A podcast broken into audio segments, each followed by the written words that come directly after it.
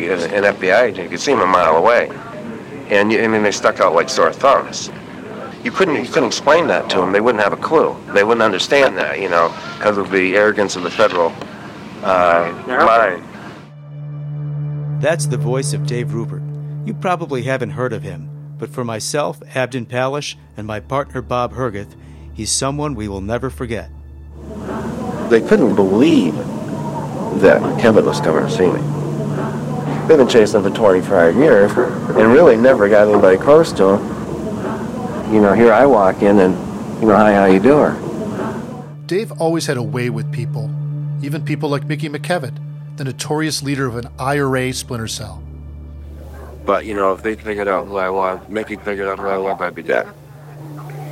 My problem over there for just a bunch of being grabbed is that, you know, it's the 3 days of cutting my fingers off beforehand that I really got attuned to, you know.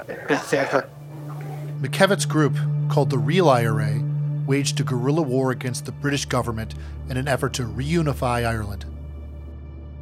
People who were on the scene almost immediately described what they saw as a battlefield, with bodies lying on the road and in and around the shattered buildings.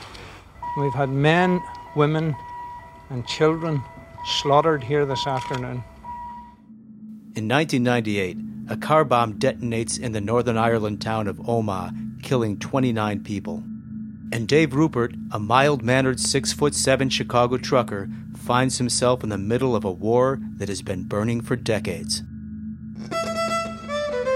From the early 1970s onwards, the IRA believed that the British public didn't give a shit about what was going on in Northern Ireland, and one of the ways to make them pay attention to it was to bring that war to Britain itself.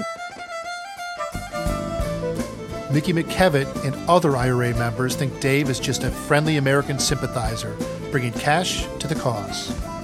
If you see us doing the stuff that we did, who the fuck would think that they were, or what they were really up to? But he is secretly working undercover for the FBI and British intelligence.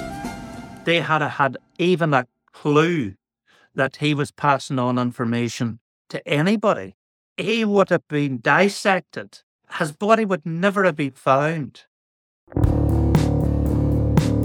He was no James Bond, but he managed to go where MI5 and the FBI could not.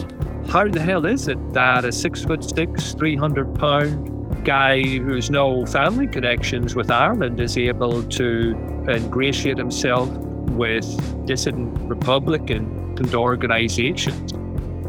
Hollywood hasn't made this movie, and without the tapes and notes that almost landed us in jail, no one would believe that for more than 7 years, a middle-aged, truck-driving ladies' man on his fourth marriage would work his way into the most dangerous offshoot of the IRA. We're going out to meet people who I knew that were really, really bad guys. I used to say, well, you know, how many people have the opportunity to, you know, be part of history? This is Season 2 of the Underbelly series, The Rebel Kind. Cool, you know, like, if I disappear, please find me, you know.